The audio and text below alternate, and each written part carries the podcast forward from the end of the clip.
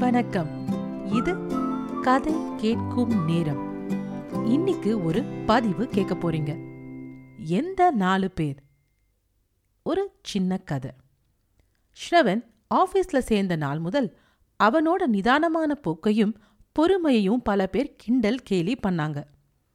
ஆனா அவனோட நண்பர்கள் சிலர் மற்றும் அவனோட மேனேஜர் அவனுக்கு ரொம்ப அனுசரணையா இருந்தாங்க.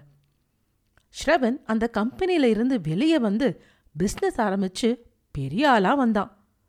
ஸ்ரவன் அந்த கம்பெனியில இருந்து வெளியே வந்தபோது அவன்கிட்ட உன்னை அவமானப்படுத்தினவங்க எதிர நீ வாழ்ந்து காட்டணும் அப்படின்னு சில பேர் சொன்னாங்க. நம்மள யாராவது புண்படுத்தினாலும் கஷ்டப்படுத்தினாலும் அவமானப்படுத்தினாலும் உடனே அவங்க எதிர நம்ம வாழ்ந்து காட்டணும். அப்படி செஞ்சா அவங்க மூஞ்சியில கரிய பூசின மாதிரி இருக்கும். இப்படி பல பேர் சொல்லி கேட்டிருப்போம்.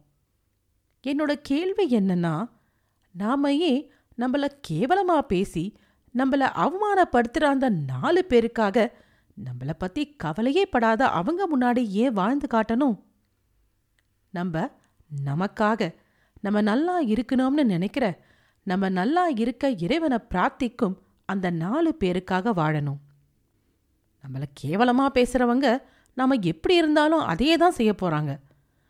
நம்மள அவமானப்படுத்தினவங்கள பத்தி யோசிச்சு அவங்கள ஒரு பெரிய ஆளாக்கி அவங்கள முன்னிலைப்படுத்துறத விட நம்ம சுற்றி இருக்கும் நல்ல உள்ளங்களுக்காக நம்ம நல்லா வாழணும்.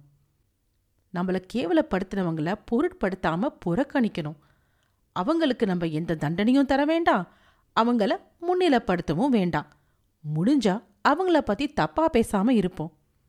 எதை விதைச்சோமோ அதை தான் அறுவடை செய்வோம். இதை மட்டும் ஞாபகம் வச்சுக்கோங்க.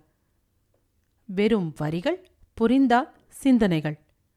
நம்மை இழிவுபடுத்திய மனங்களுக்காக அல்ல நாம் நன்றாக வாழ எண்ணும் மனங்களுக்காக நாம் வாழ்ந்து காட்ட வேண்டும்.